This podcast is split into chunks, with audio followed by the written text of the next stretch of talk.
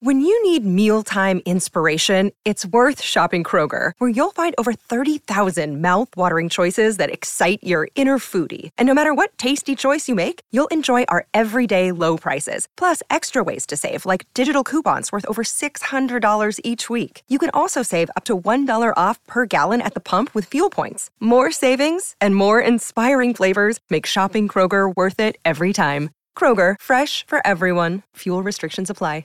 Another day is here, and you're ready for it. What to wear? Check. Breakfast, lunch, and dinner? Check.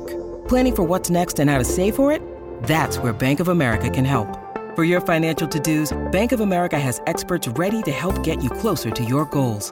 Get started at one of our local financial centers or 24-7 in our mobile banking app. Find a location near you at bankofamerica.com slash talk to us.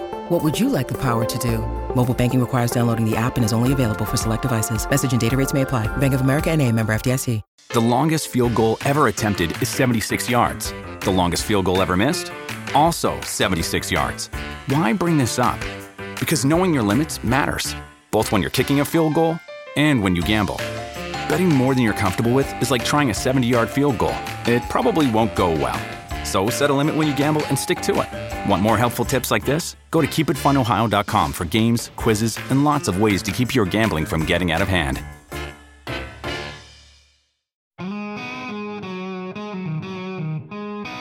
What kind of a show are you guys putting on here today? You're not interested in art? No. Now, look, we're going to do this thing. We're going to have a conversation.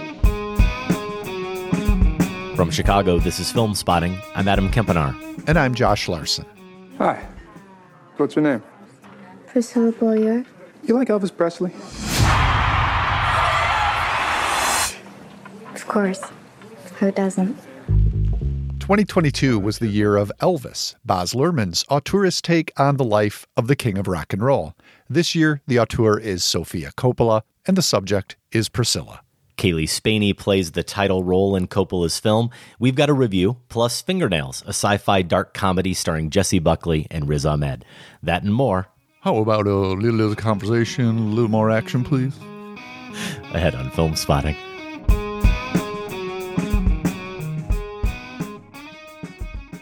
Welcome to Filmspotting. So there's a new movie out there, Josh. It's got Jessie Buckley in it. She's great. Riz Ahmed, he's great. Maybe two of the best actors on the planet right now. And maybe people out there haven't even heard of it before. Is this just how movies and life work at this point? I mean, it's that, or we're getting really old and cannot keep up with what's out Entirely there. possible. Um, which is possible. Yeah, Jeremy Allen White is in Fingernails. Mhm. You know, an actor getting so much attention for The Bear. You think that would um, garner some headlines, some some notices, but it's just so many places to watch this stuff and so many things coming out. I've got to I've got to think it's a pure quantity thing at this point. The movie we're talking about is Fingernails from Greek director Christos Nikou. It came exclusively to one of those very many platforms, Apple TV Plus, last weekend, and we'll have a review later in the show, maybe exclusively to this show. Who knows? Maybe a few other people are talking about it. We've also got some poll results with listeners telling us about their favorite Sofia Coppola movies and a new poll, a new especially cruel poll from producer Sam, forcing listeners to choose just one Miyazaki film, Josh. I knew this was coming. The moment that a new Miyazaki film was announced, I knew Sam would do this to us at Mm-hmm. yeah, he started point. plotting then. The day has arrived and I'm still not ready for it. Let's get to Sofia Coppola's Priscilla. It stars Cailee Spaeny as Priscilla and Jacob Elordi as Elvis. Spaeny won the Best Actress Award for her performance at this fall's Venice Film Festival. Coppola adapted her film from Priscilla Presley's 1985 memoir, Elvis and Me, the true story of the love between Priscilla Presley and the king of rock and roll. The film introduces us to Priscilla at 14, the age she first met Elvis. What are the kids listening to these days? Bobby Darin, Fabian, and you. Just what is the intent here, Mr. Presley? You got women throwing themselves at you. Why my daughter? Well, Sarah, I happen to be very fond of your daughter. She's much more mature than her age. 21! 22. That's 22. You don't have to worry about her. It's often the case, Adam, that our experience of a movie we review one week is influenced by the movie we reviewed the previous week. That was definitely the case for me while watching Priscilla, Sofia Coppola's vision, drawn from Priscilla Presley's 1985 memoir, of what it might have been like to have been courted, you might say groomed, wooed, married, and mistreated by Elvis Presley. The film spans from 1959, when the then 14 year old Priscilla, played by Cailee Spaeny, met Elvis at a U.S. military base in Germany, to their divorce in 1973. Elvis, I should note, is played by Jacob Elordi. Last week, Adam, we spent a lot of time in our review of Anatomy of a Fall, a courtroom drama in which a woman is implicated in the death of her husband, talking about perspective and narrative and the subjective nature of observation, experience, and memory. Compared to Anatomy, with its various points of view, opinions, and evidence, the perspective offered by Priscilla is quite narrow. This movie places us almost exclusively in the headspace of its title character. Did you find this to be a strength or a weakness, Adam? Did you appreciate experiencing Priscilla Presley's story from this one witness, or were you hoping for more of a courtroom approach with others also offering their testimonies? Well, first, to your point about movies and reviews sometimes bleeding over into each other, it's not even just Priscilla this week. It's fingernails, even too, to an extent, though it's not really about marriage. That couple isn't quite there yet and may never get there. But we do have with Priscilla another movie. It was very much on my mind too, Josh. Another movie about the chaos of marriage. And it is true. With Fall, we covered a lot of ground, including we talked about the point Sandra makes, the main character on the stand, that nobody can really understand what that relationship is like except the two people going through it how much more heightened is that reality when the couple in question is Elvis and Priscilla Presley? Not many people in history can relate to their circumstances and the level of fame and scrutiny that they experienced. That said, I'm not sure there's much to interrogate here, really. Was Elvis a bad husband? Was he a bad guy? I don't know. I don't expect any movie, no matter what format or who is making it, to come close to answering those questions. I definitely wasn't hoping for a different approach, partly because it never occurred to me that there could be a different approach. The movie is called Priscilla. And in the opening credits, we see that it's adapted from Priscilla's memoir, Elvis and Me. I wasn't familiar with the book going in, and when I saw that, I thought, "Oh, that's that's too bad. They should have mm. called it Me and Elvis." it's it's not as catchy, but it would shift the hierarchy. And me is exactly who Priscilla has been in every other Elvis story, and there's been a multitude of them. A secondary character, if included at all. This is finally the movie that puts Elvis in the and role, the secondary role, the supporting role. And that premise, that subversion of the traditional biopic, that counter certainly to Baz Luhrmann's Elvis, though I don't think Coppola remotely cares about that, is laudable and bold. In theory, it's thrilling. In practice, I was underwhelmed. No, but I want to be clear. No. Yeah, I knew this was going to happen. I knew I was going to let you down here. To be clear, it's not the point of view that's faulty. I think it's the direction. Coppola flips the biopic completely on its head and then largely commits the same sin that so many other conventional biopics do. She covers too much ground too quickly, and ironically, doesn't offer its main character the agency she deserves. Mm. Even more ironically, I'd argue, Coppola gives Elvis more depth and sense of an inner life than she gives Priscilla. I stopped counting how many scenes I had to sit through of Elvis acting like a juvenile with his buddies while Priscilla stood by adoringly, or trying to discover some new secret to unlocking the universe while Priscilla stood mostly by adoringly. It looks incredible.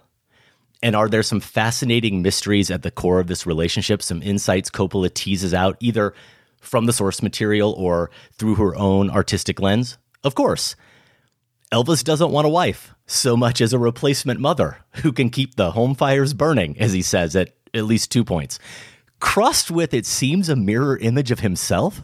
I didn't take psychology in college, Josh, but there's a lot to unpack there. Mm. Notice how he keeps making her hair darker yeah, and puffier. Yeah. Even if you somehow reject that reading, he's undeniably intent on remaking her. and thus controlling her. Here's a great question What's it like to be married to maybe the sexiest man who ever lived? An object of desire for every woman on the planet from 16 to 65.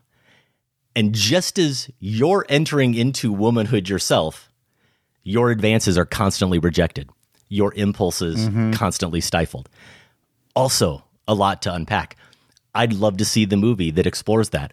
I'd love to see the Sofia Coppola movie that explores that. This is the director who made The Virgin Suicides and The Beguiled, two of the most lust filled, oppressively sexy movies about female yearning ever. There's no fire between these two. All we get here are repetitive scenes of Priscilla putting some moves on Elvis, him saying some variation of, Not tonight, baby. Her turning away, dejected. Your Elvis was better. Yes, I see you smiling. I don't know Her what turning I'm offended away. about more that that in, that impression of Elvis or your general take on this film. I, I This is even just going practiced that. downhill. I even practiced that. Her turning away dejected, scene ends. The one scene, the one version of that scene that doesn't end with her turning away dejectedly produces the worst line reading in the film. Even Lost in Translation, a movie that succeeds largely because of how it avoids evoking sexual tension between its central couple, is hotter than this movie. A movie about Elvis and Priscilla Presley. Okay, so many places, so many places to to counter here. But let's start with this this sexiness element you're bringing in. The what we're told here, you know, the version we're getting from uh, Priscilla Presley from her book, and she's credited as an executive producer here. That gave me pause as well. Um, when I see this on any biopic Yes. that the subject is involved, I really don't really have suspicions. But from the perspective we're getting here, is that perhaps there was not that sexual chemistry in their marriage. That is one of the many mysteries because he wanted her to be the mm-hmm. virgin to his, you know, the other women he would be with when he was out filming on the sets or on the road on concerts and so forth. So so I think that might be purposeful that that lack of fire is there. At the same time, I would disagree. I think one of the defining qualities Cailee Spaeny gives to this Priscilla is her sexual hunger and her sexual desire. It's there at the beginning when she's playing her as a, a young teenager. You know, this this is not some demure innocent. And I want to be careful here because I purposely used in the setup the word groomed. The way this movie presents it, it absolutely was that um, really kind of sickening process with this other officer picking her out at a diner and and essentially saying that you Elvis would like to meet you. It's almost like he's shopping um, for an Elvis mannequin. But at the same time, here's the agency.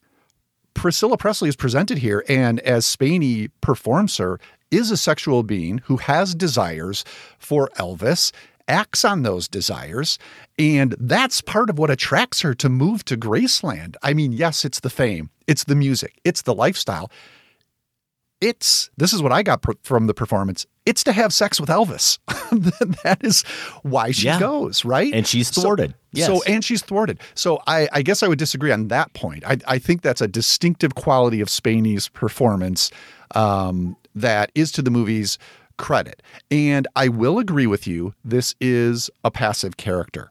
Um, that is definitely the challenge of many characters in Sofia Coppola films. And and I'll, I'll get to this later when I want to talk about her as a director because it seems like um, that aspect of the film didn't work for you very well. But I I call this a Sofia Coppola moments movie, where it is built of you may have found them repetitive um, or not delivering enough information or, or Mhm. something along those lines.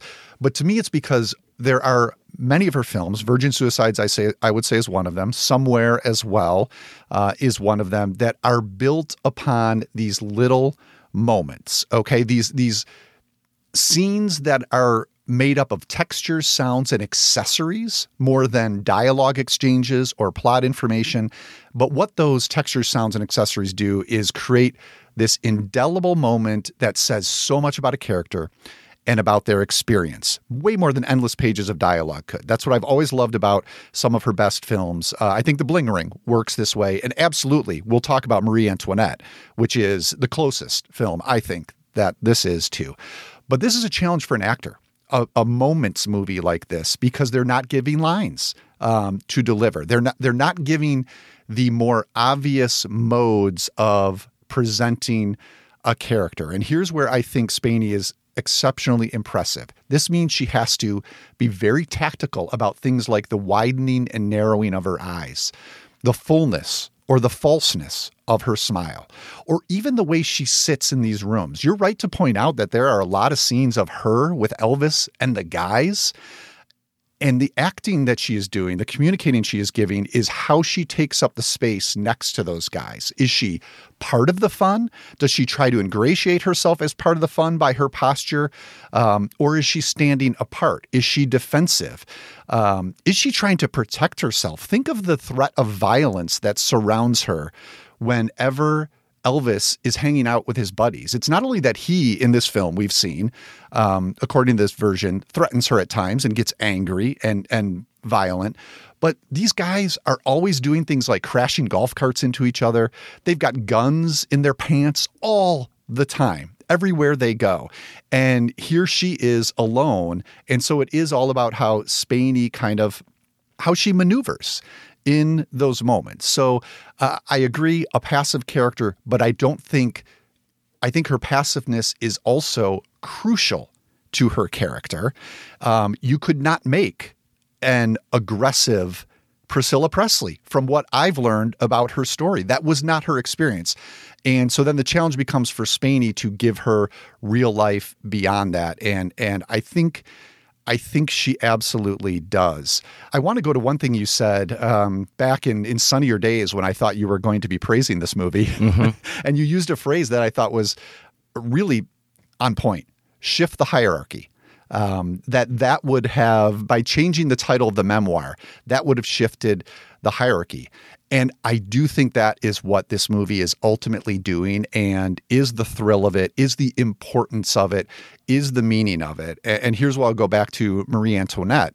This is this Priscilla we see is very much like the Marie Antoinette we meet, Kirsten Dunst in that film. These are young women who are thrust, not entirely unwillingly. That's where their little agency or personality comes in, but they've been thrust into these lives of plush imprisonment.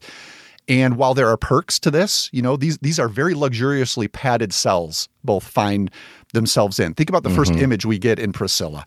Such a sensual image, her bare feet stepping softly across this this lush shag carpeting of Graceland. So these are very, very luxuriously padded cells, but the power imbalance is way off.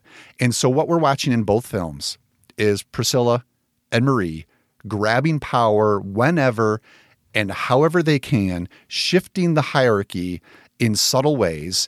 And I found that to be a transfixing experience, even though I can understand I can understand the impression you were left with from the film. And the other thing I do want to agree with you on, which I don't think it's to the film's detriment, but I see where you're coming from. Jacob Elordi as Elvis here, he's great. So great. And we were both, you know, really high on Austin Butler as Elvis in the Luhrmann film. I think you you like that performance, right? If I'm it remembering, one correctly. of my favorite of the year. Yeah, yeah, that's what I thought. So. What's interesting here is like this is, and again, I don't think that movie was on the filmmaker's minds here or Elordi's mind, but he's delivering almost the polar opposite, right? We get this Elvis of um, demure insecurity. Um, uh, the scary bursts of anger are there, but mostly he's nervous and jittery, right? He's almost quiet. And it was fascinating to see that portrayal of this figure comparison to something like, you know, the the hiptastic Elvis that we got from Austin Butler, which is also part of the of his persona. So so yeah, I I agree with you. There's a lot more Elvis here than I actually expected. Hmm. Yeah, this is no fun. This position I'm in, where especially coming off two weeks of both of us praising significantly two of the best movies of the year, and now I have to be the Grinch.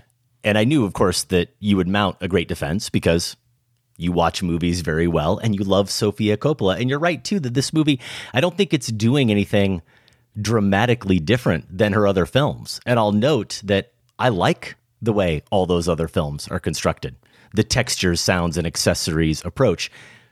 So something else for me is just off here. And this is where this is where I have the boring counter, Josh, of just saying that I didn't want more information. I wanted more emotional heft and depth. I didn't get it the way you did in those performances, certainly. And I also didn't want a more aggressive Cailee Spaeny as Priscilla Presley. I again just wanted something more. And that's a hard thing for me to articulate. I'll go back to the accessories real quick and say this the best scene in the film, the best little visual flourish in the film is the scene with the guns. That's Sofia Coppola at her best, giving us straight character development without ever actually seeing the character on screen. And we also, of course, don't see the character or hear the character say anything. We just know that once he's introduced her to the notion of guns, and she's had a little fun and she's been a little naughty out there shooting them. What's the next scene? She's actually putting dresses down on the bed and then trying to match up the different guns. right. Them. Right. Tells us everything we need to know about her. And I do I do love little little touches like that. You mentioned the the Priscilla Presley angle here, her as executive producer. And of course, I I can't I'm not even going to speculate about how involved she may or or may not have been. I just know that as I sat there with the lights coming up on this movie, it felt a little the vision of it felt maybe a little compromised to me. And and I do know I'd picked up somewhere along the way that Lisa Marie Presley before she died, she hated the script. She never saw the finished film, obviously, but she hated the script and she wrote to Sofia Coppola and said, "This isn't my father and you have to change it." And Sofia Coppola stuck to her guns. You would expect she would and said, "I I hope you'll appreciate the the version of your father I I brought to life." And I'm pretty certain she didn't change a thing because of that letter. I also know that the Elvis estate didn't ultimately approve of this script. That all that all noted, Josh, there's still a part of me that wonders if if maybe Coppola was just a little bit hesitant to push it quite as far as she could to further inflame those tensions more than she knew she already was doing. And then she also has to be true to Priscilla's book and her vision as the subject and the executive producer. So, you know, going back to your initial question, I I don't need an anatomy of a fall like approach, but I kind of wish I could see the version of this film that's about a fictional couple Yeah, instead of yeah. instead of a real life couple and and one that wasn't bound by any constraints. Yeah, I think that's entirely fair, and that's why I I, I formed that question, particularly Mm-hmm. for you. I thought that might be something that would be in your head, as it was mine, as I've said. Um, and I think you know this goes back to Coppola as a filmmaker. I think it would bother me more if it was a different filmmaker who had not already proven themselves in this very narrowly focused perspective style of filmmaking. Um, as I said, that that Coppola has in making these these sort of moments movies. I, I had a sense going in that we were going to get what it is like 30 seconds, what it might have been like 30 seconds at a time to have been in this relationship with Elvis. And for some reason, that allowed me to give her um, and the film a little more leeway than I might have if another filmmaker had been involved. And also understanding, as I think, you know, certainly you did, and most audiences going into this will, we're not getting the documentary truth here, right? This is something that Anatomy of a Fall emphasized to us. It was helpful to have that, is to remember that we are getting a very blinkered a version of this real life relationship. Let me give you a couple of those moments, though. Um, I love the one you called out about the guns matching the dresses. Such a great one. Um, how about the hiss and the mist of the Aqua Net spray that enables her to create this Graceland hairdo that defies, you know, geometric and architecture proportions. and what, what I love about that is, again, the tactility of it, the sensuousness of it, um, the smell. You know, if, if you've smelled hairspray of any kind, as soon as that starts filling the screen, you can smell that. And also how it works as, you know, this is enhancing her perceived beauty, but it's kind of what does hairspray do? It's freezing her in place, right? It's kind of locking her in. Uh, again, imagery and and sensuousness to to capture this experience. How about the shot of her? You know, when Elvis leaves town, it seems like everybody but grandma maybe leaves town because the whole mansion gets so quiet. And we just get one shot of Priscilla sitting on that white couch that looks like it can hold 25 people. And she's placed right in the middle there and just sitting there. Like, what, what else am I to do? It's almost like it, the place has become this tomb. And so I think, I think just moments like that were enough for me. I, I, Coppola just has it's sensory cinema of a particularly perceptive kind um, because it is immersed in the immediacy of a moment gives us all we need to know about that moment but then especially here i think this is important um, because people are going to have heated arguments about this relationship her youth how much older he was all these sorts of things and i think these moments allow for an ambivalence as well um, an ambivalence that points to the wider implications of each individual moment so it speaks to the fact that um, Priscilla Presley found happiness in this relationship at times. Um, was it healthy from the start? No, probably not. But the truth is, she may have found happiness. Here, those moments are. But even in those moments of happiness, there's there's ambivalence. Um, how about when he leaves her on the tarmac? He goes back to the states, and she has to stay in Mhm. Germany. Yeah. What does he do? He kind of twirls her away right into a crowd of cheering teenagers, Yeah. and she just merges back into Mhm. anonymity there. So, so just little touches like that, I think, were enough uh, for me. But let me ask you one other question. Um, you mentioned how the Elvis estate was not happy with the script, and it sounds like there was there's no Elvis music in here because it wasn't granted to Coppola. And I found that to be kind of maybe a blessing in disguise that Yeah. she wasn't allowed to use the music. But what did you make of, you know, because songs are so important to her films, needle drops are important to her films. What did you make of this mix of other period music and more contemporary compositions that have that sort of ethereal, um, dreamy, dream pop uh, quality that a lot of her other movies do? Yeah, music by Phoenix here. And honestly, I liked the anachronistic touches so much, which isn't new for Coppola, that I wish it wasn't a mix. I wish we didn't get any contemporary music. I actually preferred the moments where it was scored to that modern music that that surprised us. And part of the reason I loved it is it doesn't just feel to me like Coppola kind of showing off or or trying to be different. It actually suggests or evokes a sense of timelessness to this Mm. relationship. That that these types of relationships, as truly unique as a relationship with Elvis Presley would be, it's it's the same dynamic. A lot of the same dynamics are at play in relationships across decades and and and spanning time. So I I appreciated that element quite a bit. I I felt a little bit of exhilaration every time that music was played, honestly. And as disappointed ultimately as I became by this film, the fact is I spent at least the first 30 minutes of it, Josh, honestly thinking about where it was going to go on my top 10 films of the year. Yeah, yeah. For a lot of the reasons, for a lot of the reasons you're you're mentioning, I love so much how every frame of this film is composed. There is a lushness to it. The costuming, the production design, the very intentional lighting. I feel like and, and it truly is a feeling because I can't prove it. I feel like this is almost a signature Sofia Coppola shot, or it should be. The shot we get, and we get a glimpse of it in the trailer.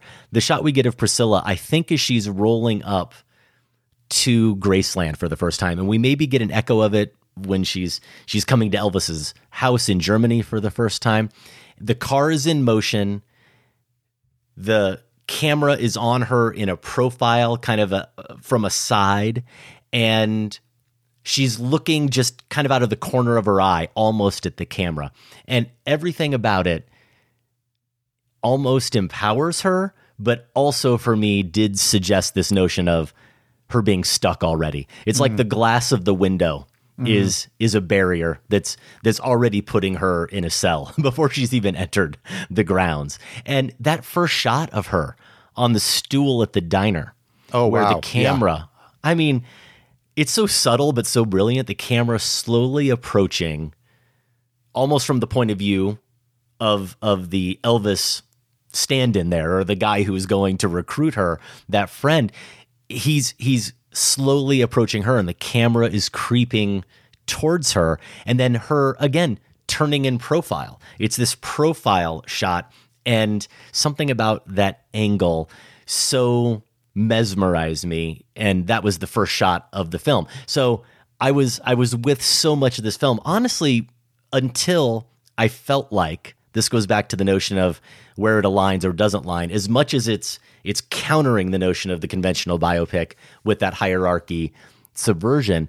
There was for me that moment where it does what so many biopics do. Think about how long it is before we get to graceland which is great. Before we get to their marriage it's so deliberate in establishing these characters and their relationship. It feels like Coppola's heart is really in all of those scenes and, and establishing that. Except at some point, the movie does have to be about what it's going to be about. The story machine has to turn. And so we know eventually they're going to go to Vegas. We're going to get some, to the extent that Coppola gives us any cliched moments, we're going to get the moments we expect. The marriage is going to end. I- I'm curious if you felt any sense of it being too condensed. I was hyper aware Mm. of it feeling very condensed. And we both often, we'll talk about biopics in these terms, we'll say, it's such a smart strategy to just avoid trying to tell too much of the story. And I don't Right. even know for sure how many years are covered here, but it's a decent amount of time. It's at least a decade, I imagine, right? Yeah. From the point she's 14. It has to be more than that from the time I think it's about that- 14 years they were together. there you go. Yeah. The time they meet to the time she she leaves. We just want these biopics to be smart, focus on a series of years, focus on one period. And I thought during that first half, at least of the film, I thought, is Coppola going to make a movie that actually ends with their marriage? Mm. that it's it's mm. just all about the courtship? That would have been really subversive and great and thrilling. Yeah. Hell, maybe we never even get to Graceland and it all takes place in Germany. That would have would have been exceptionally bold. I really was thinking, I feel like this is where it's going and I can't wait to see how it plays out. But of course it can't. It can't to some extent do that because it has to it has to end with her leaving him. Otherwise there's no reversal, there's no character arc. Right. That that of course then also just creates the problem for me of it all feeling too compressed. Yeah, I mean, y- right. You could do this from, you could make this all about the day she decides she actually leaves, right? It could be that peppered with, you know, maybe little memories. There, there are different ways to structure it. I imagine this is partly the deal you make when you're going to adapt the book, right? Um, and so I, I get what you're saying, and we do both look at biopics similarly here for me, then it comes back to the moments and Coppola having to be very selective about among those 14 years, what is she going to choose to show us? It's very chronological. The other movie I had in my head um, was All Dirt Road's Taste of Salt, which I recommended for Golden Brick on last week's show.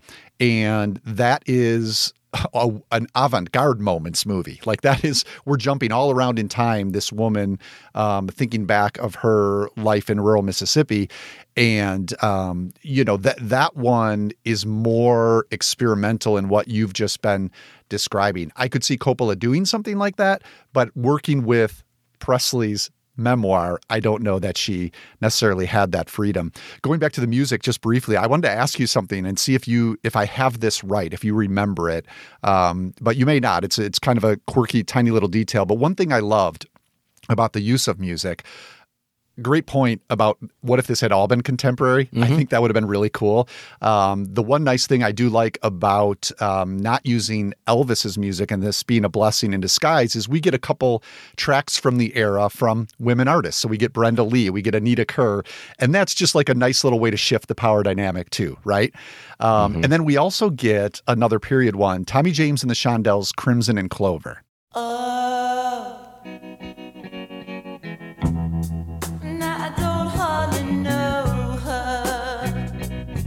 That's the most heat in the film. What and s- it's all largely right, because of the now. song. Come on. it's it's like one of the great songs, and Yeah. everyone now has it in their head.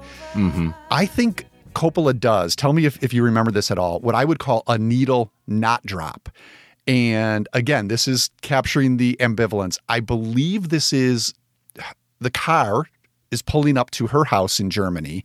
So this is during their early days of flirtation and infatuation. And the music is building up. We maybe have had a montage of them on dates or something like that at this point. And just as the music is about to unleash that climactic chord, you know, the literal climax of that great Mhm. song,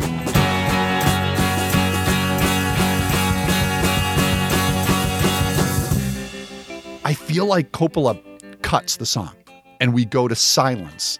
And that denies us the satisfaction. It Mm. denies us, um, uh, you know, everything we've been waiting for. This goes exactly to your point about lack of heat. The lack of heat is part of the point of this relationship, I think. And um, there's a hint here of how this supposed fairy tale is going to end. But am I, do you recall that? Am I making that up? Is, or is that something Now that, that sounds you're- right? No, now that you're saying it, I do love that song, and I loved when it started playing in the movie. So I do vaguely now remember a feeling of dissatisfaction when I didn't get the payoff. I feel Okay. like we don't completely get the payoff. So I think you're tapping in to something there. I I do just want to mention quickly, Josh, that I agree the lack of heat is part of the point. I mean, we see it the whole film that he he almost never has sex with her. Clearly there isn't any heat, or at least it's it's all one way Yeah. what I'm saying is I think there's a lot more interesting tension to play with and a lot more to explore from a from a gender and power dynamic standpoint if you've got the woman who is the one being deprived of that satisfaction and those thrills. She's the one who is looking for that element in her marriage and Right. never getting it. But if you don't but if you don't actually feel that spark coming from her. If you don't ever really get the sense that it's anything more than obligatory, which is what I felt watching the movie, then there isn't that tension. So is that, was an issue experience. of is that an issue of sort of like framing and direction or performance? What what did you make of Spaeny's performance? See, that's the thing. I'm I'm torn, and this is what happens. I don't know whether or not it's a deficiency on Spaeny's part, but for me, it's definitely not up there with the performances of the year, as I know some some have hailed it. I I don't I don't know that she is capable of embodying what this film needs her to embody,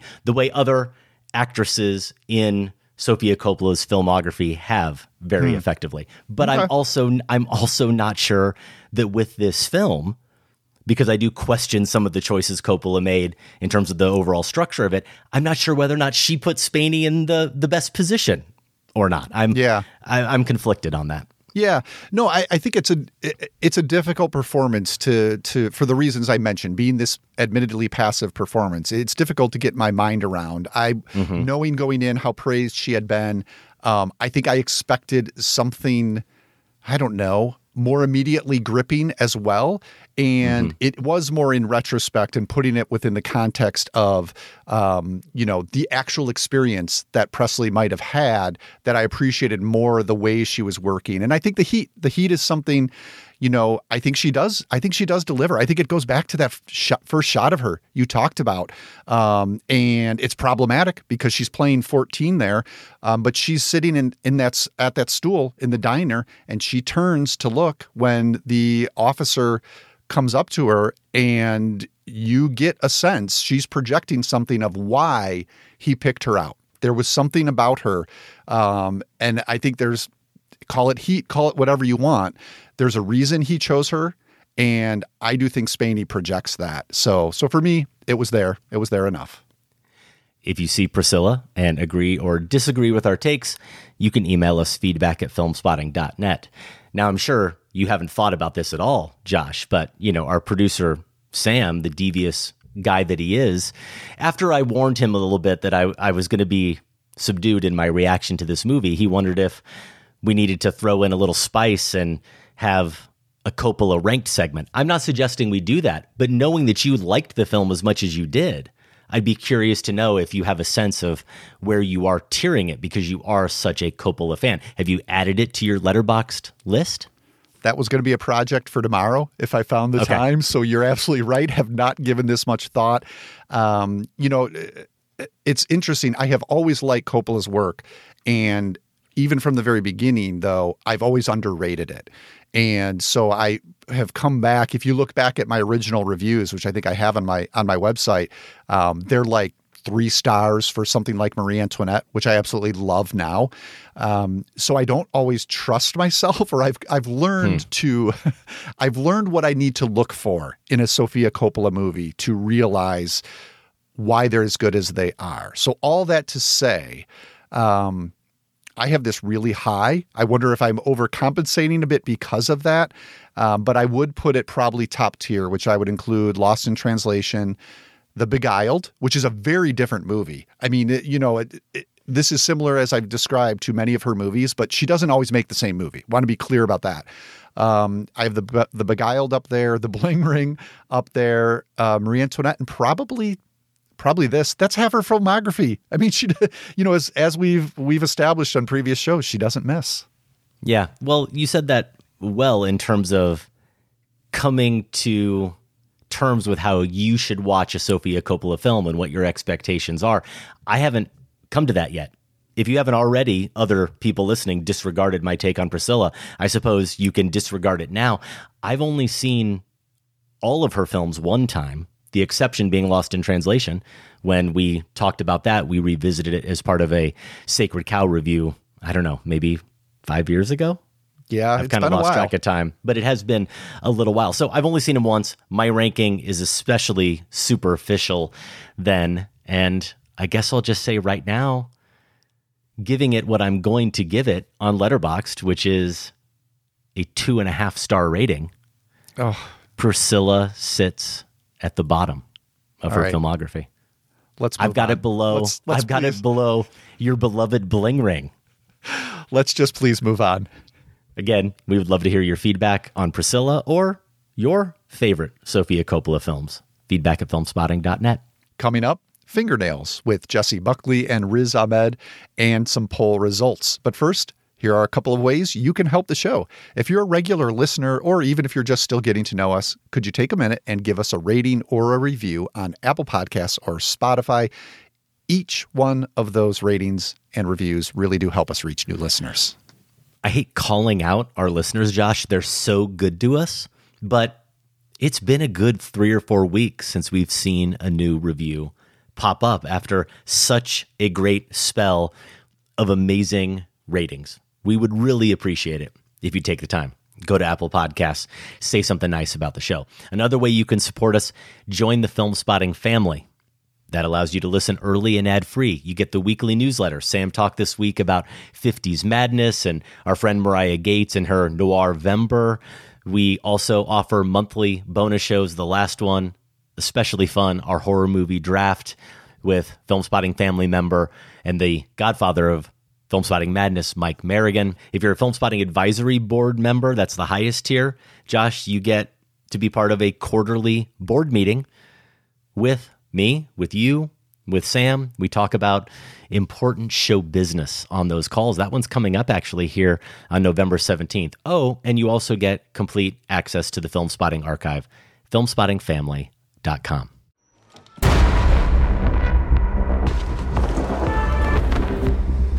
This is what it takes. My process is purely logistical. If I'm effective, it's because of one simple fact. I don't give Same, Josh. Very same. Michael Fassbender there in the trailer for David Fincher's The Killer. Can't wait. It's been playing in limited release and comes to a Netflix near you this weekend. New Fassbender, new Fincher. Are you excited for this one, Josh, or do you not give a Fassbender? I'm not really sure what that means, so um, can't answer directly. But yeah, of course. I mean, Fincher, I, I'm, I would say, sort of a conflicted relationship. I'm definitely not like all in like you are. Like you know, Yeah, I'm the- all in. The guy f- films a pillow, and it's like four and a half stars. That's I- number three on Letterboxd in my ranking. That's not me. That's not me. But obviously, fascinating, talented filmmaker. And how long has it been since we've seen Fassbender? So that's maybe the most intriguing thing about this. Yeah, Well- definitely up for this one. 10 years ago or so when he won Filmspotting Madness, the inaugural Filmspotting Madness, was crowned the best actor on the planet. He just decided, I've done it. I've done it all. What Was- more is there to achieve? Was that it, or did we somehow curse? I think him? it was. Good point. We will have a review of The Killer next week. Might be a film, don't know. We haven't seen it yet. Might be a film deserving of some more spoiler talk. Have had a lot of fun reading feedback and talking about with listeners and with each other Killers of the Flower Moon and Anatomy of a Fall. We do want to make that more of a regular bit here on Filmspotting rather than maybe once every two years with the movies that really justify it as those two movies did. Not going to happen this week with Fingernails or Priscilla, but we'll see what happens with The Killer. Not so sure about the holdovers, Josh, but that new one from Alexander Payne is one I can't wait for you to see. And I'm a little worried that, like I did with Priscilla, you're going to let me down with the Mm. holdovers. No pressure. Okay. Yeah, Payne is, you know, I think I've liked most of his stuff, but again, not universally. So there's Yeah. there's room for there there's room there that that I might be let down a bit. I'm with you on Alexander Payne. Holdovers, it's it's near the top. It's near the top of that Payne ranking that I have not formed yet over on Letterboxd. Paul Giamatti stars in this movie, which does harken back to another very famous Alexander Payne Paul Giamatti movie, which is Sideways. It's expanding, the holdovers is, to more cities and more screens this weekend. If you see either of those films, The Killer or The Holdovers, and you have thoughts you want to share, maybe something you'd like us to dive into in spoiler talk, send us a note, feedback at filmspotting.net. A couple weeks back, Josh, we announced a contest for Barbie from Greta Gerwig on digital, giving away 10 free codes to get Barbie on digital. And now it's time to announce some winners. We've got some feedback from those listeners. We asked them simply to share their Greta Gerwig filmography ranked. Here are, Josh, our 10 winners. Our first winner is Mary Beth Smith, also known as the Token Ginger. I think that's what they call her in La Crescenta, California. She says, maybe this is recency bias fueled, but in my estimation, she just keeps outdoing herself. So she's got Barbie at number one. Mary Beth says, the outright funniest movie I've seen in years. Little Women is at two. Lady Bird is at three. And then look at this Mary Beth. I mean, a Show Gerwig off. completist here. do Dua Lipa Dance the Night is four, and then Nights and Weekends. Uh, wait, she says, haven't seen it, but I'm not a Swanberger. So there's no way it's better than the other four. Yeah, it's definitely not better than the first three. Can't speak to Dua Lipa, Dance the Night. Nice entry there. A deserved winner, even though, in this case, truly randomly chosen. Also randomly chosen, Liston Jackson. Lady Bird at number one, Little Women two, Barbie at three. Liston adds a special thank you for this contest and poll because I somehow had never heard of Nights and Weekends, but now it's on my watch list. Our other winner is Tanner Hoisington from Charleston, South Carolina. Tanner says, I haven't got to see Barbie yet because we got a puppy a couple of weeks before Barbenheimer. And given the choice to see one on a big screen, I used my hall pass to leave the house and see Oppenheimer. But I really want to see it. So, given that, here is Tanner's ranking Little Women at one, five stars. Barbie is projected to take ah. number two. How do you feel about that, Josh? Bird. Lady Bird at three and a half stars. Is that are we allowing that? Is that is that allowable? We're going to allow it, even though the bigger sin here is nobody deserves to win who gives Ladybird under four and a half stars. Period. Wow. Harsh. David Skalicki says number four, Nights and Weekends. He's going in reverse order here, like we do it on Film Spotting. Nights and Weekends four, Barbie three, Little Women two, Ladybird one. Okay. David, you get Adam's stamp of approval. Cindy Ryan Yes. has Little Women at one. Barbie at two. Lady Bird at three. Oh boy. Four nights and weekends. Sorry, Cindy. You have made Adam frown. You you have only slightly. You actually put Little Women at number one, and I think that's how I would rank it too, Josh. I think hmm. Little Women's ahead of Ladybird. That's how much I love that film. Carl Martin says it brings me no joy to rank Greta's films as if they are descending in quality, but to be fair, one and two are incredibly close. Yes, they are. Ladybird one, Little Women two, Barbie three, on Carl's list. Our other winner is David from Elgin, Illinois. He went from five to one with Francis Ha at oh, five. Oh yeah, Okay. Barbie four. Mistress America three. Ladybird 2, Little Women 1. So David, you know, playing with the, the categories there a little bit. Yeah, and we're going to allow it, as we did with Keith, Hook Up the Doll Moser in Allentown, Pennsylvania. Francis Ha 1, Barbie 2, Little Women 3, Lady Bird 4, Lady Bird 4, and there's no Mistress America because Keith admits he hasn't seen it. Sarah Cummings kept it simple Barbie 1, Lady Bird 2, Little Women 3. We will close out with our 10th and final winner. Thank you to everyone who entered. Emily Clark says, This is my first time reaching out to you guys to participate, so I'm happy to be sharing my rankings of Greta Gerwig's films. Number one, Little Women. I hold the story of Little Women close to my heart because it was one of the books I read every few months as a kid, and Gerwig's adaptation both appealed to my childhood and adulthood expectations. I don't know how she did it, but I feel like she stayed true to the classic story while giving it plenty of modern flavor. At two, she has Ladybird. I watched Ladybird with my mom, and I am a daughter, which was not the easiest endeavor, but worth the slight discomfort.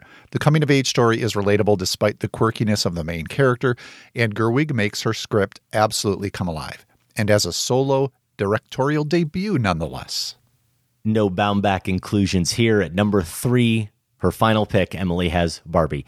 Now, I know Barbie is the blockbuster hit of the year and all, but in the end, it feels shallow in comparison to Gerwig's other films. I enjoyed it thoroughly, and yes, it did make me cry, possibly due to the fact that I was experiencing an above average amount of sexism in my daily life at that time. Sorry to hear that, Emily. But after reflecting on the film, I felt that it was lackluster in its attempts to dole out social criticisms and functions better as a comedy. I think Gerwig's genius is woven throughout Barbie, and I wouldn't call it a bad film, but it is third on my list, and I get it. Lady Bird and Little Women are tough competition. Barbie is available now on digital. Again, our thanks to everyone who entered and our congrats to everyone who won. Email feedback at filmspotting.net and we will set you up with your very own code to get Barbie now on digital. It's our periodic reminder, Josh, that as we're into November and before you know it, we're going to be talking top 10 films and we're going to be approaching New Year's, Filmspotting Madness is right around the corner. I'm feeling very deficient in this area myself, even though overall my my list of films from the 50s shortlist is at 77 or 78%. That means I still have some homework to do. And we want to remind you that that 2024 Madness shortlist, the best films of the 50s, is available now over on Letterboxd. You can find it on our website if you go to filmspotting.net slash madness. And we will put a link to that list in the notes for this show. It's our annual bracket style tourney. If you've never participated in the madness before, 2024 will be year nine, 64 films battling for supremacy. Always a good time. But your enjoyment may be relative to the number of films from the shortlist that you have seen, which, yes, we realize may mean a lot of homework for some of you. So check out the list, start crossing them off if you are so inclined. And Josh, some of our listeners have definitely been doing their homework. They've been letting us know about it. We love to hear it. We love to hear that they're having a great experience with these films. Here's Darren, who posted a note recently in the comments over on Letterboxd. Since first seeing this list a little over a month ago, when I was at 62%, I've seen a dozen movies from it and jumped up to 75% filling in blind spots from Ingmar Bergman, Stanley Kubrick, Elia Kazan, William Wyler, Howard Hawks, Billy Wilder, Jacques Tati, Kenji Mizoguchi, Robert Wise, George Stevens, Fred Zinnemann, and Walt Disney has been ridiculously rewarding. Although there are so many others left to go, I'm nevertheless confident I'll catch up in time for my first 100% since you started posting these lists. I don't know what it is about a list and a deadline that suddenly inspires us to finally watch the works of so many masters, but I'm certainly grateful for it. Then Darren adds, still needs to include the music room, though. So, Josh, we have been, quick digression, but related to our topic, so not that much of a digression. We have been getting some heat, and I love getting heat for this from our listeners for leaving off the music room. And if you have noted as well that they thought it was odd that we left off Aparajito, which is the second film in that Apu trilogy. We have the other two films, which I think we both have rated higher than Aparajito. I definitely do. Pather Panchali and The World of Apu, the third installment in that trilogy. Those two, I think, are locks for the tournament.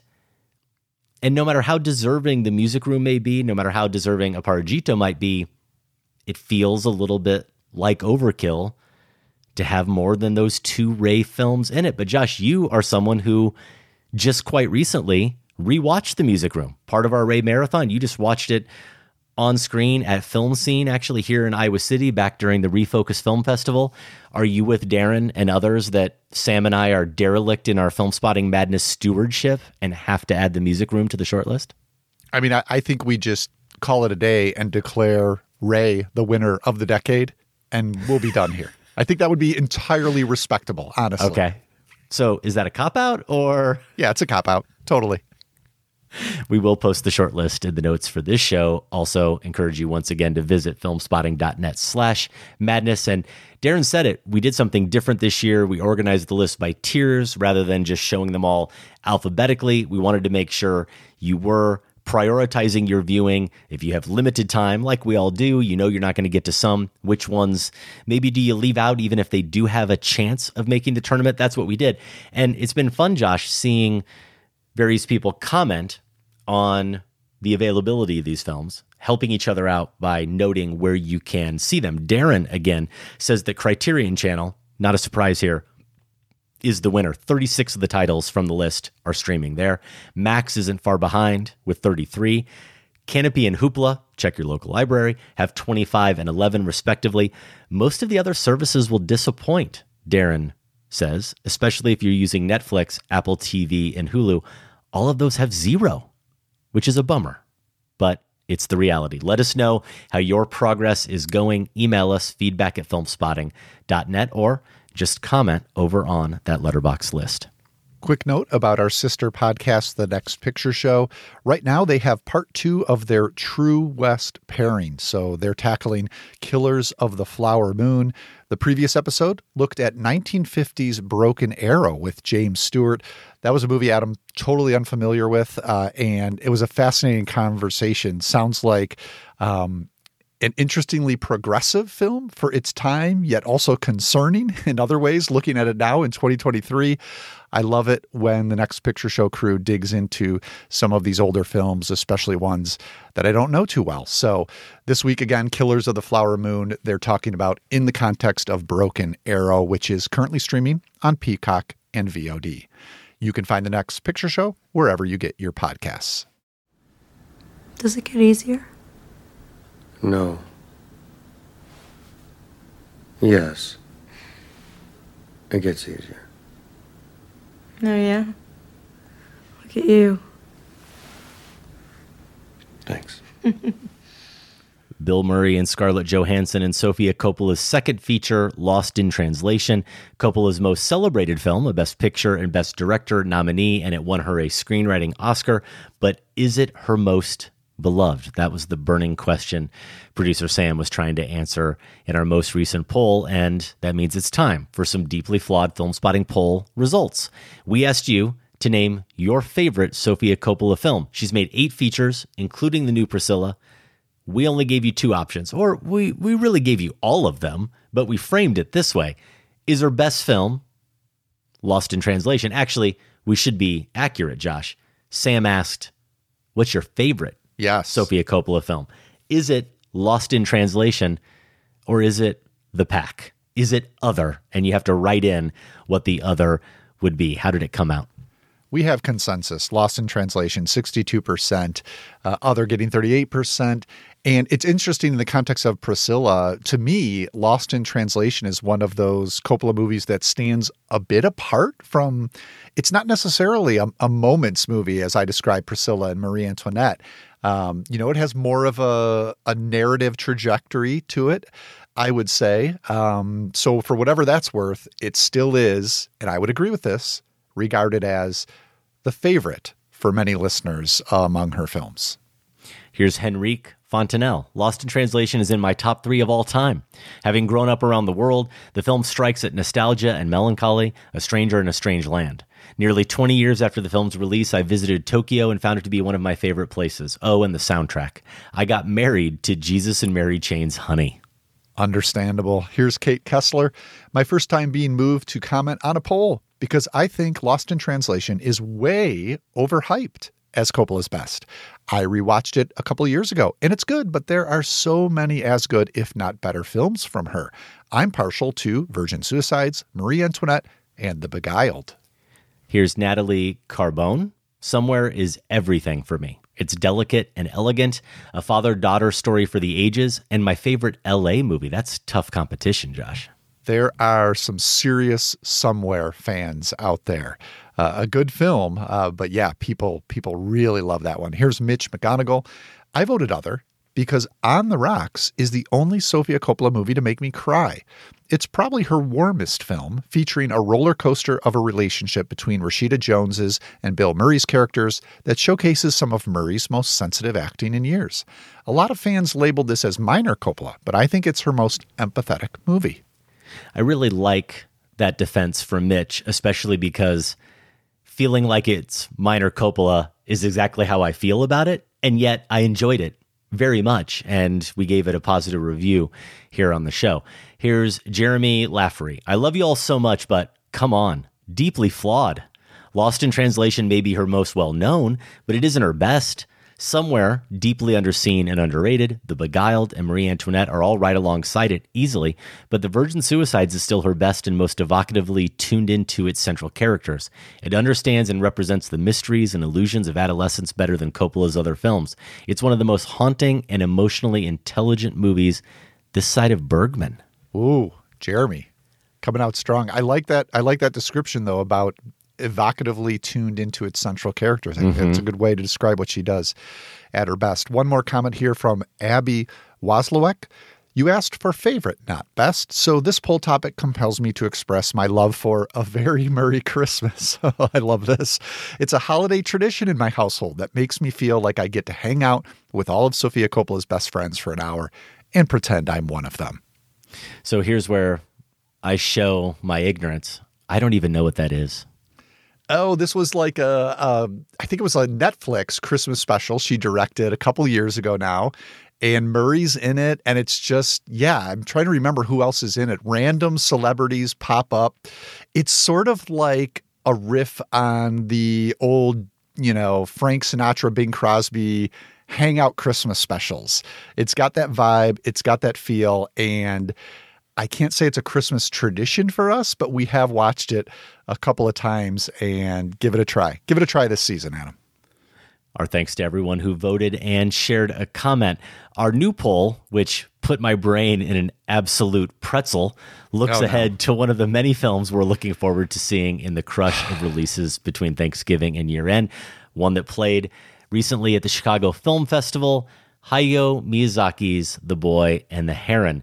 It had appeared that the master animator was retired following 2013's The Wind Rises, but his desire to be the subject of a deeply flawed Filmspotting poll was just too great. The allure, Josh, it it brought him back with a film some are calling yet another Miyazaki masterpiece. Do we have Our to do question. this? Yeah, we do. You know we do. Our question then, and here you can you can interpret this how you want. Wording matters. Or Mm-hmm. or actually doesn't matter. It's it's arbitrary. You can interpret it how you choose. This is this formulation that producer Sam has become so fond of. He he loves stakes. He's basically instituting the incinerator model and he's saying you only get to keep one Miyazaki film. Now, here's what I was alluding to when I said the wording might matter. He isn't even necessarily saying, Josh, I don't know if you've gone here yet in your mind. He isn't even necessarily saying, what's your favorite or Mhm. what's your best, Mhm. but he is saying you can only keep one. For all posterity. the others, all the others are gone forever. Which one do you keep? He gave you four options, and you can then write in other and go with one of your own choices if you don't think Sam provided the right options. Those options are Howl's Moving Castle, My Neighbor Totoro, Princess Mononoke, Spirited Away, or Other. And just to add to the complexity you were describing, yes, you're not choosing necessarily your personal favorite, your personal best. Sam's making you be curator for the world here. Yeah. Right? This is for posterity. Yes. This will represent Miyazaki's art, the the film that you vote for. Yeah. I am in no and way I think prepared. that does change my answer. Probably, What about you? Probably me a little bit. Um, I am in no way prepared to answer. I will say this: the two titles, No way prepared. the two titles that I will be wrestling with when I cast my vote are on this list. So I think Sam's done good work for me, at least so so far. There, I guess I'll try to be a little bit more definitive as I as I went through all the different scenarios of what I might vote for. And I noted the irony of the fact that one of the things I always bemoan when these types of questions come up or whenever we do talk about our rankings of a director, inevitably we're talking about them because we've just seen one of these movies, a new movie, or we're rewatching a movie.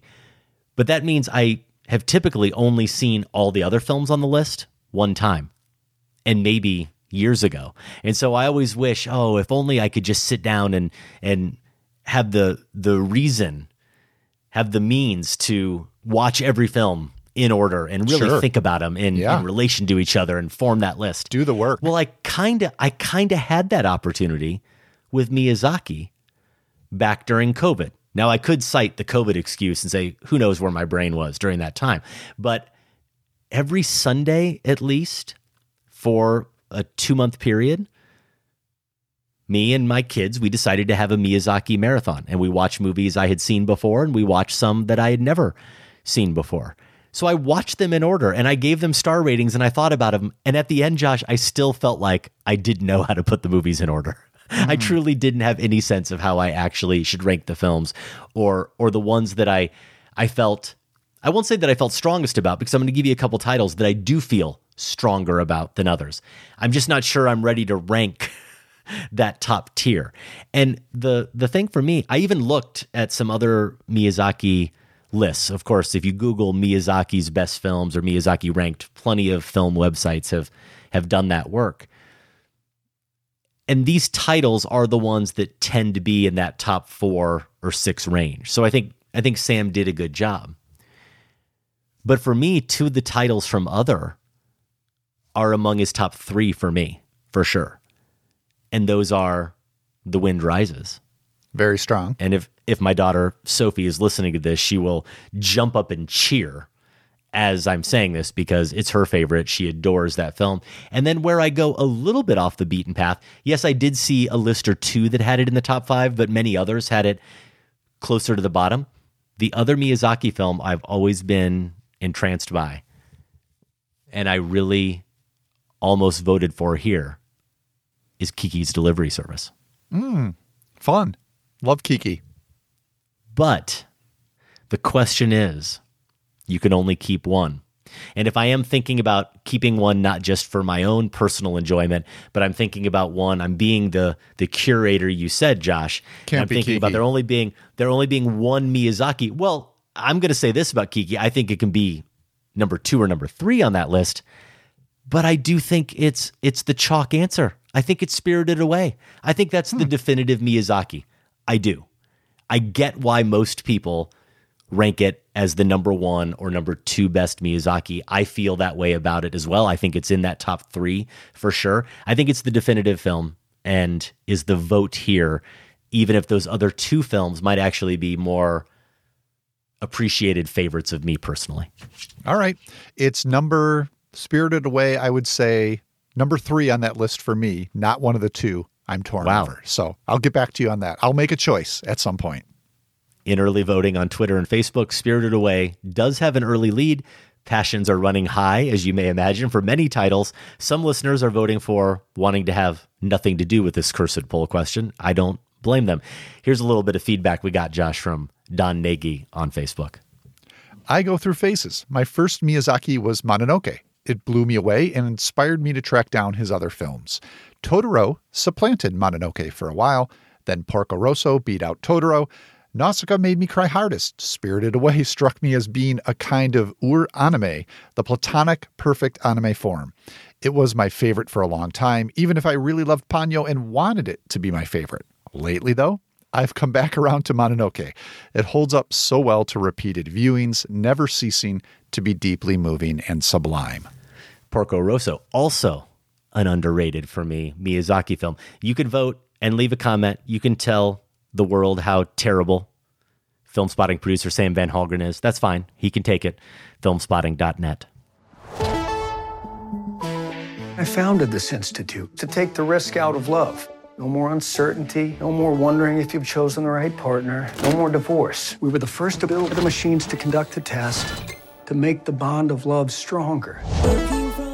That's Luke Wilson in the trailer for Fingernails, a new film currently streaming on Apple TV Plus, directed by Christos Nikou. I don't know if you had this experience, Josh. Every time Luke Wilson spoke in this film off screen, I thought maybe his brother Owen had appeared in the film. I had never noticed before them sounding alike, and it was very noticeable here. I mean, I, I feel like you're just lumping all Wilsons together here, and I'm a bit uncomfortable about that. I thought you were going to say that I was doing that just so I could bust out my Owen Wilson, but I'm not going to grace you. Let's with hear that. it. I'm Let's not hear going it. to know him. You know, I only saved that for Massacre Theater. Sorry. Wilson plays Duncan, the founder of the Love Institute, which was Josh's band's name in high school. As you heard, the Love Institute helps couples determine whether they are meant. I played the triangle. meant to be together. we will get to the machines that Wilson mentions in a bit, but that does give you some indication that Fingernails takes place in a near future, not so unlike our own, or maybe what is actually more of a near past, Josh. It's a very analog present day in this film. No smartphones that I recall seeing. Can we say like alternate reality? Does that apply alternate here, reality? maybe? I think that that could work.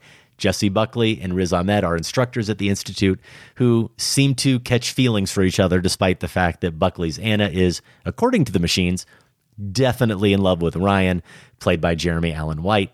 If you watch the trailer, you may sense that Nikou is working in a similar vein as fellow Greek director Yorgos Lanthimos, whose The Lobster also imagines some funny solutions to partnering up and consequences for failing to partner up. We both love The Lobster, Josh. Is Nikou as successful with fingernails, or are we about to incite an international incident by comparing both of these directors just because they're Greek? Well, I mean, there's more to it, right? Like Nikou was second assistant director on Lanthimos's Dogtooth, so he's he's clearly you know um, influenced by the other director, and I think there's two ways you could go with this. No, it's not the Lobster. That is an incredible, incredible movie, um, top ten lister for me, absolutely that year. Here's here's the generous reading, and I enjoyed this movie. I think it's good, but it's it's a softer version of The Lobster. It's a harder version of something like, and I think alternative reality you could describe this way too. Michel Gondry's Eternal Sunshine of the Spotless Mind. Oh yes, Right? clearly a touchstone. Yeah, and, and this has maybe, and I'm not saying that that's that is a much better movie than this as well, um, but this is maybe has a bit more edge than that uh, in terms of its use of violence, bodily harm, um, things like that are what I'm thinking of, um, and those are Lanthimos touchstones too, right? The threat of bodily harm, um, awkward dancing is here. Which is a Lanthimos thing. Um, I just came from a Who is of the awkwardest dancer? That will be spoiler talk on fingernail. who's the awkwardest. yeah. It could be. Yeah, yeah. I, I just came from Lanthimos's Poor Things the uh, screening today. There, yes, check, mark the box. There is awkward dancing there as well. Um, so, do you say this is watered down, Lanthimos, edged up, Gondry, or do you say it's its own thing? I am going to be generous and say for me, it was enough of its own thing. It had an optimistic charm to it that I think is distinct. And I do think there are strong performances throughout. We'll probably get to this, but I think it's very well acted. That is definitely one of its its strengths. I can understand, and neither of us has seen uh, Nikou's previous film, Apples. So, so No. it would be helpful probably to have that context to bring to this. But I still think I enjoyed it. There's enough distinctiveness here and strange weirdo invention at play for me to say it's worth checking out.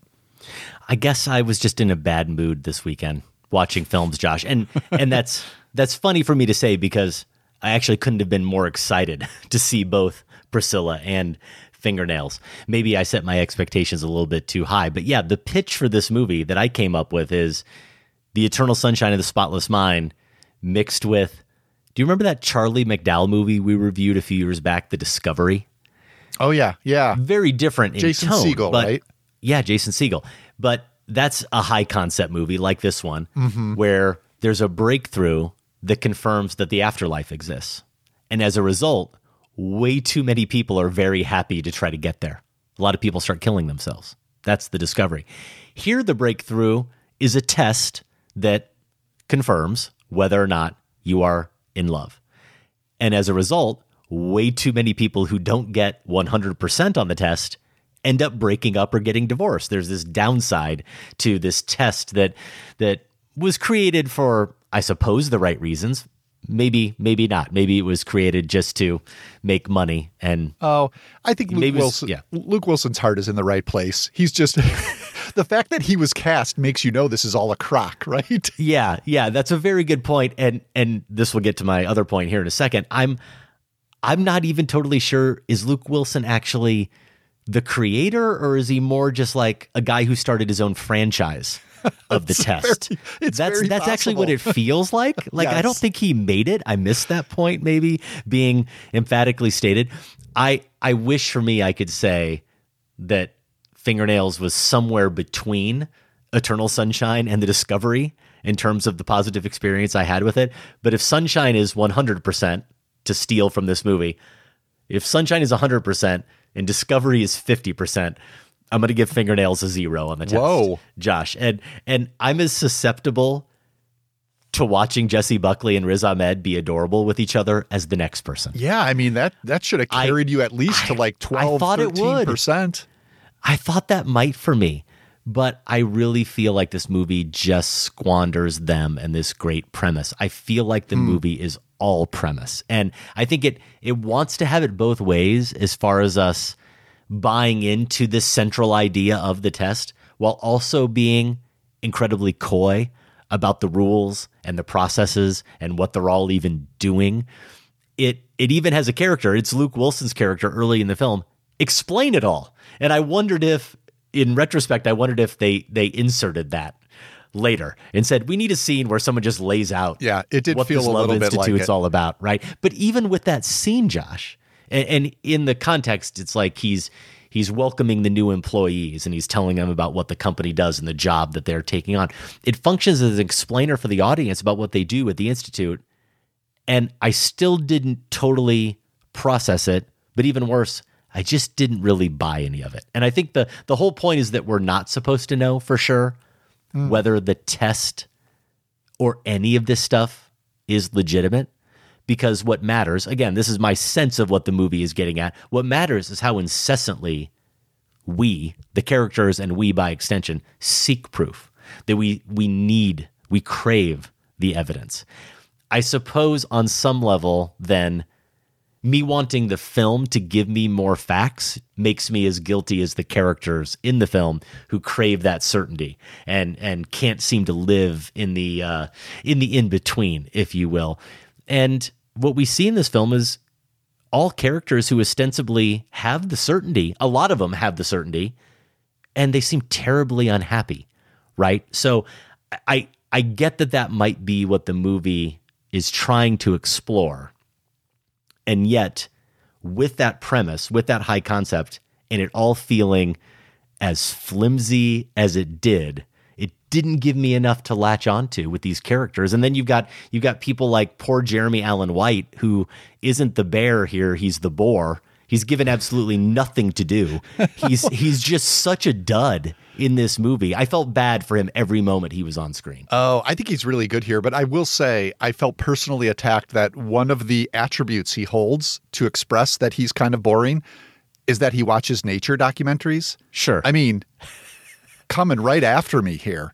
His his only redeeming facet, Josh, is he's got incredible hair, which we already knew. Of course he does.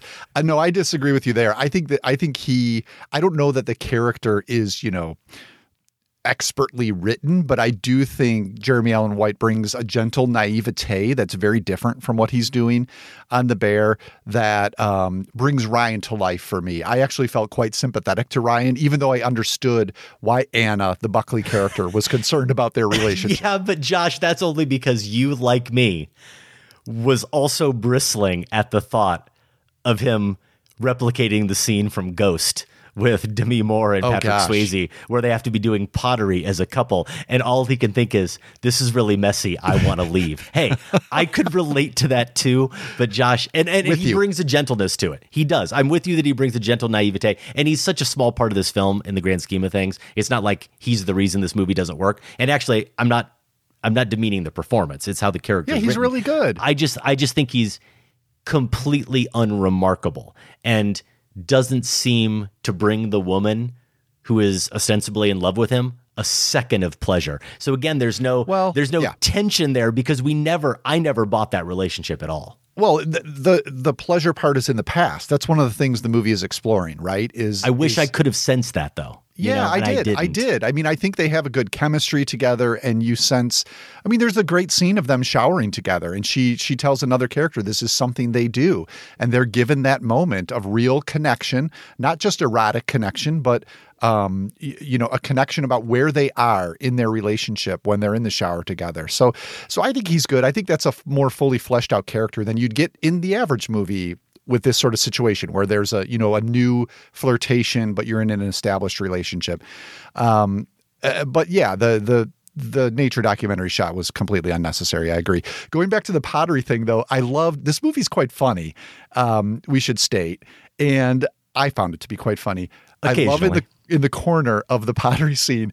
There's a couple, to- and Debbie actually caught this before I did. We we watched this together. A couple completely assuming the ghost position at the Oh, yeah. pottery wheel, right? Just Yeah. in the corner of the frame. Um, so a lot of little jokes like that uh, going on, which I think are good.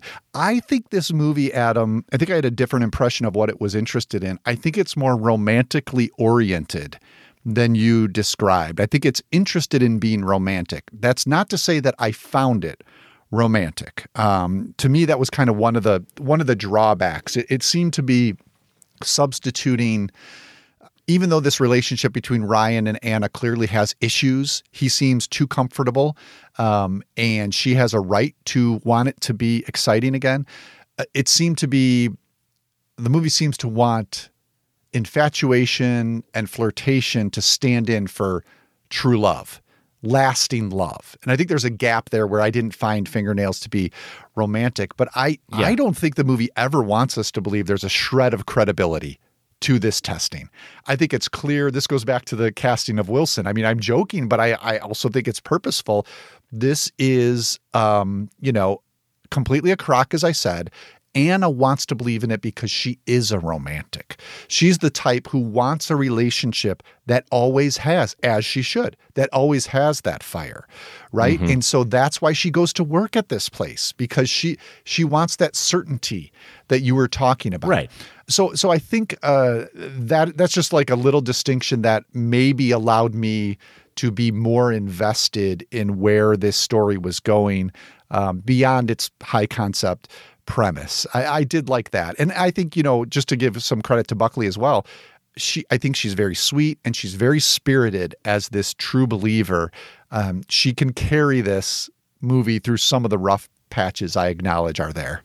I think the most provocative element of this film actually lies in some of those touches, those comedic touches. I did find it occasionally funny. I also really loved that they do, you know, use French or break into French and the French pop music, how they use it, because they sort of act like, well, what do you mean? Why are we playing it? It's just more romantic. It just Uh-huh. is because it's French. And the thing is, your ears listening to it go, yeah, it is. Yeah, and you're right. Like, gently swaying Right. to the music, just, right? Yeah. We just get that. But I think that provocative element is in those touches where it references other films because it's not just being meta, but it's getting at something which I think is really true, which is how we mimic movies and the way we act out what we perceive love to be based on these films. And then when our relationships don't seem to match what we see in the films, when the feelings don't seem to be as strong or as definitive, then that's when that doubt really does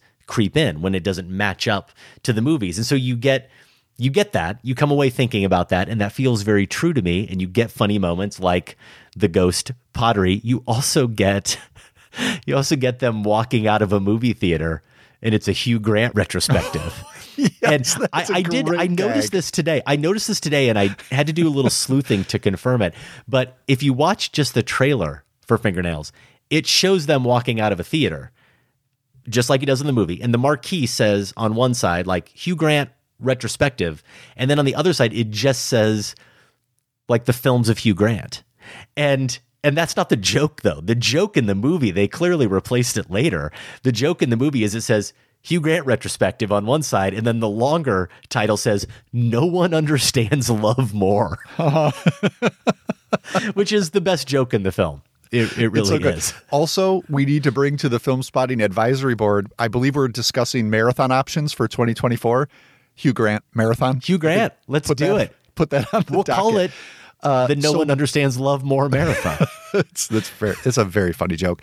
Uh, so Riz Ahmed, most awkward dancer, right? In this, yeah, I mean, it certainly dwells on his dancing, even though I, I kind of dug it myself. oh, I, I I aspire to it. I want to Yes. be the guy at a Yes. office party who's you know confident enough to just do that by himself in a corner. Yes. um, absolutely, no shade there. But um, the other option would be the dinner party, right? The couple who just gets up and dances for just everybody gets else. up and dances. Yeah. yeah, is there another instance of dancing I'm forgetting? Well, I know I was just thinking of the other characters in that scene with Riz Ahmed. Everybody Oh, okay. at that at that party is dancing, and and there's a fair amount of awkward dancing. Josh, this is true. This is true. yeah. Have you ever been at a little dinner gathering with friends and had anyone, or have you and Debbie been the people who get up, put some music on, and and start shaking it? dancing breakout i believe memory is fuzzy there may have been a 30th Uh-oh. birthday dinner party for me Really? yeah just at our house Uh, it's a good thing we didn't know each other then. yeah yeah and um what's the song yeah there was some awkward dancing i'll, I'll have to i'll have to pull the song later and Talk to Debbie. I want to know what the tune is. I want to know what gets you up and moving in front of other people like that. okay at an intimate gathering. Fingernails is playing exclusively on Apple TV. Plus, if you see it and agree or disagree, we would love to hear from you. Feedback at filmspotting.net. That's also where you can send any other comments about the show because, Josh, that is our show. If you want to connect with us on Facebook, Twitter, or Letterboxd, Adam is at Filmspotting. I'm at Larsen on Film. Sam is torturing us via the current Filmspotting poll. We're looking ahead to Hayao Miyazaki's The Boy and the Heron and asking you to pick one and only one Miyazaki film to save. For show t-shirts or other merch, go to filmspotting.net slash shop.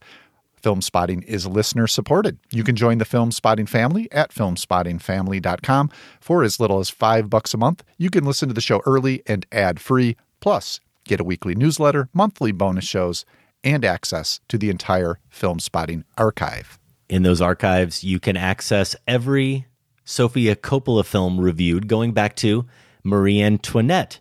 The show did not exist when The Virgin Suicides or Lost in Translation came out, but we did do a Sacred Cow review of Lost in Translation. We were wondering how long ago that was. I still can't put it in years, but it was, what's the math there, Josh? 250 ish episodes ago? Sounds right. That's that's a ways. That's at least five years. A great resource for finding all those episodes. Love to call out listener Bill McLaughlin's Filmspotting guide to the archives on Letterboxd. You can search for it there, or we do link to it on our website, on our list page. I think maybe on our episodes page as well. It truly does list every single movie we've ever reviewed on the show or included in a top five. It's astonishing. And we do encourage you to join the Filmspotting family at filmspottingfamily.com. In limited release, you can see now the movie Josh recommended for the Filmspotting Golden Brick last week on the show, All Dirt Roads Taste of Salt, streaming. I didn't know this existed. Here's another one, Josh, that now I have to see this weekend. Albert Brooks Defending My Life, a documentary about the actor, director, comedian, directed by Rob Reiner. And yes, David Fincher's The Killer hits Netflix. In wide release, you can see Alexander Payne's The Holdovers, that's expanding to more screens, and The Marvels from Nia DaCosta, also out, starring Brie Larson. I will eternally be grateful to Nia DaCosta during COVID, Josh, for joining us during a trivia spotting live event. She was wonderful, and that was wonderfully gracious of her. I wish I was more excited to see The Marvels Do you know for sure you're going to make time for it, or are you going to Yeah. be too busy with The Killer and The Holdovers? Uh, it's going to be a busy weekend, um, but I am seeing the Marvels. I have some Think Christian commitments. We're going to talk about that on the podcast, so need to catch that opening weekend. So yeah, I'll give you a little report here next week. Okay. In addition to that little report, we will talk Killer. We will talk Holdovers from Alexander Payne. Outcasts, hey ya, that was the song. I mean, Well, it's, im- okay. it's impossible to dance awkwardly It's to kind that, of right? It's kind of impossible not to move when that song plays. I'll give you that. All right. Filmspotting is produced by Golden Joe Deso and Sam Van Hallgren. Without Sam and Golden Joe, this show wouldn't go. Our production assistants are Betty Lavendero and Veronica Phillips. And special thanks to everyone at WBEZ Chicago. More information is available at WBEZ.org. For Filmspotting, I'm Josh Larsen. Next month's bonus show, video of Josh dancing to Hey Ya by OutKast. I'm Adam Kempenaar. Thanks for listening. That tier does not exist. This conversation can serve no purpose anymore. Goodbye.